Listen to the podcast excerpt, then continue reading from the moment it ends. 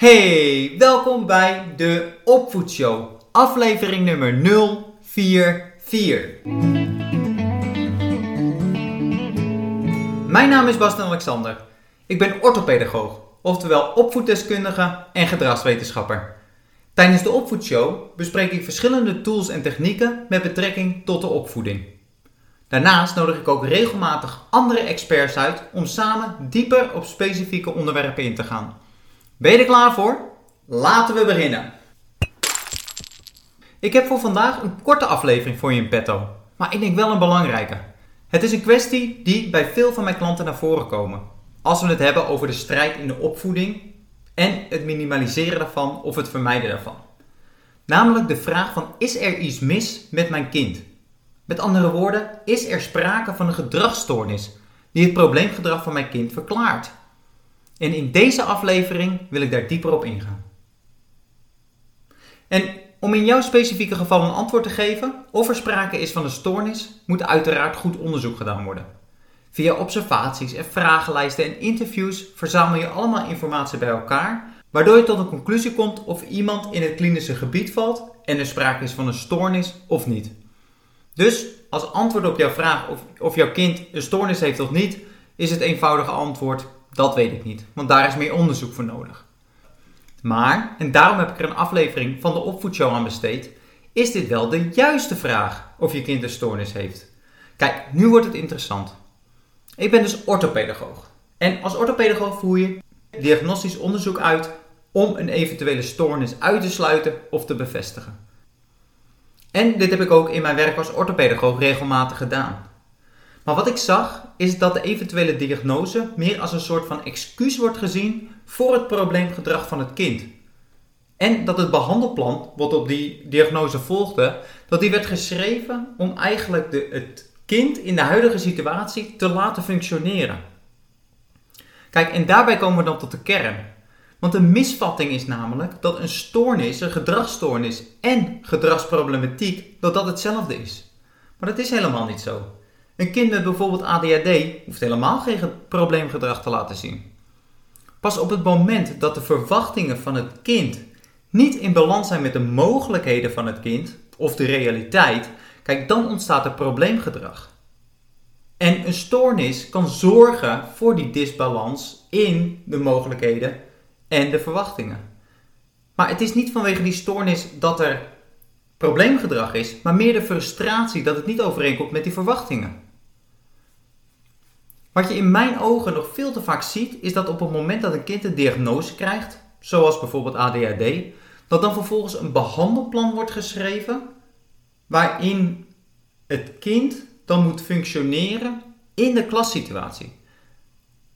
Dus met andere woorden, de situatie is statisch en het kind moet zich daaraan aanpassen. Dus om die klassituatie erbij te halen, bijvoorbeeld dat hij 45 minuten stil moet kunnen zitten en te lezen. En als je ADHD hebt, dan is dat knap lastig.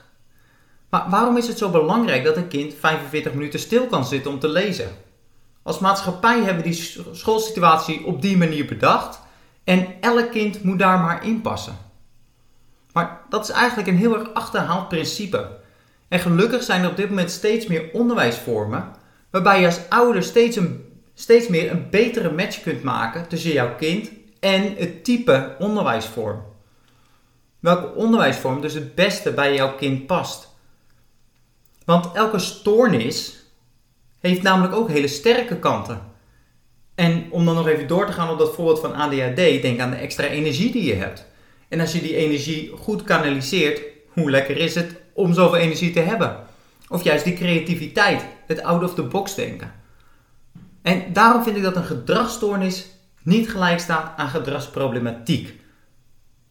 In aflevering 42, 042, ben ik dieper ingegaan op waar het probleemgedrag vandaan komt. Van hoe ontstaat dat? Waar komt dat eigenlijk vandaan? Heel kort gezegd komt het eigenlijk door een frustratie binnen het kind, de verwachtingen van buitenaf, waardoor hij of zij zich gaat handelen naar haar eigen identiteit of waarvan ze denkt dat het de identiteit is, en dat het gedrag gespiegeld wordt van het gedrag wat het kind om zich heen ziet. Als je probleemgedrag bij je kind ziet, of als jouw opvoeding een grote uitdaging is, ga dan eens terug naar die aflevering 42. Ik denk dat namelijk dat het hele mooie inzichten kan geven. Over een aantal afleveringen, aflevering 48, dan ga ik eigenlijk aflevering 42 omzetten naar hele specifieke acties. Die je kunt doen dus om dat probleemgedrag tegen te gaan en eigenlijk die strijd te vermijden. En let op, het lijken soms makkelijke oplossingen, maar ik heb het keer op keer gezien bij allerlei verschillende type kinderen van hoe effectief ze zijn. Nou ja, samengevat is het dus belangrijk om niet de situatie als statisch te zien, waar jouw kind maar in moet functioneren, maar juist naar de krachten en mogelijkheden van je kind te kijken en daarbij de juiste omgeving te creëren. Als je denkt dat je kind een gedragsstoornis heeft, dan is het altijd goed om dit te laten onderzoeken. Want hoe meer je er vanaf weet, hoe beter. Tuurlijk. Maar sta je hier niet blind op. Gebruik het om de juiste omgeving bij je kind te vinden. En zelfs zonder dat onderzoek kun jij al zien wat de krachten van jouw kind zijn en wat voor omgeving daar goed bij past. En dit gaat voor de onderwijsvorm, maar ook voor de thuissituatie. Van heb ook de juiste en realistische verwachtingen bij jou thuis. Want nogmaals, gedragsstoornis en probleemgedrag zijn twee verschillende dingen. Oké, ik ga in aflevering 48 in, dus op die specifieke acties die je kunt doen om het probleemgedrag aan te pakken en eigenlijk die strijd te vermijden. Maar als voorschot daarop zou ik je nu alvast willen vragen om even het, de gedachte van een stoornis om die los te laten. En het ook los te zien van het probleemgedrag. Voor nu maak nou eens voor jezelf een lijstje met juist de kwaliteiten die je bij je kind ziet.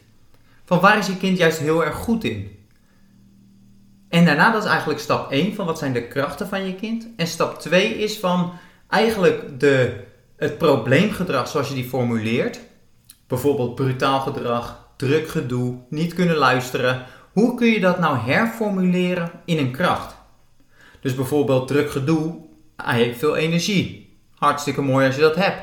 Of ehm, hij is brutaal of hij luistert niet, is, kun je herformuleren als van hij weet precies wat hij wil.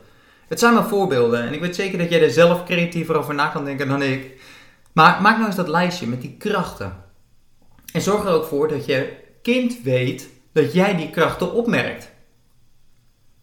En vervolgens maak ook gebruik van die krachten. En hierbij is het ook zo belangrijk om dan de focus daarop te leggen. Dus niet meer op het negatieve gedrag, maar juist op die krachten. Dan ben ik heel benieuwd wat voor verschil je al in een week tijd zou kunnen zien. En daarbij hoeft dat verschil dan niet eens per definitie bij je kind te liggen. Het kan ook zijn omdat jij je focus verandert, dat je zelf hele andere dingen gaat zien. En zo is er bijvoorbeeld een onderzoek geweest waarbij een groep deelnemers in twee groepen werden verdeeld. Vervolgens moesten ze allerlei proefjes doen en in en één groep kreeg te horen dat ze juist heel veel geluk hadden en de andere groep juist dat ze heel veel ongeluk hadden. Daarna moesten ze een munt opgooien en kiezen of het kop of munt was. Nou, de resultaten was dat van beide groepen is natuurlijk de resultaten ongeveer hetzelfde. Dat je gelijk hebt of het kop of munt is. Maar de grap was dat die groep die dus dacht dat ze geluk hadden in het spel, die dachten dat ze veel vaker gewonnen hadden dan de mensen die dachten in de ongelukgroep te zitten. Dus wat je ziet is dat je, als jij ervan uitgaat dat je geluk hebt, dan valt dat ook veel meer op. Dan herinner je het ook veel meer als een positieve ervaring. En hetzelfde zal gelden voor je kind. Daarom zo belangrijk om die focus te veranderen. Maak het lijstje met de krachten, complimenteer je kind erop en focus je erop. Oké, als je hier nou vragen over hebt, want het is wat complex, absoluut. Wees niet verlegen en stuur me een mailtje op contact@bastenalexander.com. En dan kan ik samen met jou naar die situatie kijken. Heb je de opvoedje al met iemand gedeeld? Als zou het maar met één iemand zijn. Dat zal een enorme impact hebben. Vergeet ook niet om die recensie achter te laten. Zo ontzettend belangrijk. En onthoud, vermijd de strijd in de opvoeding. Door anders te communiceren naar je kind en die frustratie er maar leeg te houden, kun je de strijd in de opvoeding vermijden en een gezinssituatie creëren waar je altijd van hebt gedroomd. Benieuwd hoe? Neem een kijkje op bastinalexander.com en laat je e-mailadres achter zodat je als eerste op de hoogte bent zodra de nieuwe afleveringen van de Opvoedshow online zijn. Dit was hem weer voor deze week. Go get them, je kunt het! Tot volgende week. Ciao!